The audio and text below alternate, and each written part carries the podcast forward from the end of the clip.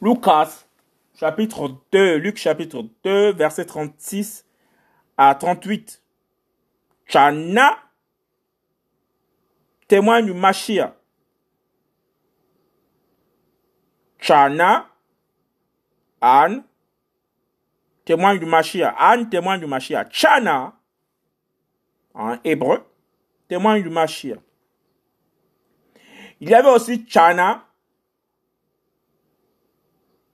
la prophétesse, fille de Penuel, de la tribu d'Acher.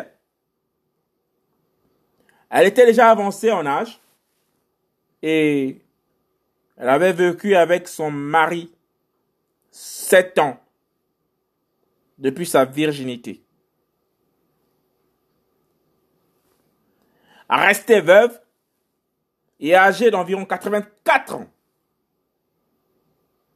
elle ne quittait pas le temple, servant par des jeûnes et des supplications, nuit et jour. Elle aussi, survenant à cette même heure, louait le Seigneur et parlait de lui à tous ceux qui, dans Jérusalem, attendaient la rédemption. Lucas chapitre 2, verset 36 à 38. Chana témoigne du Machia.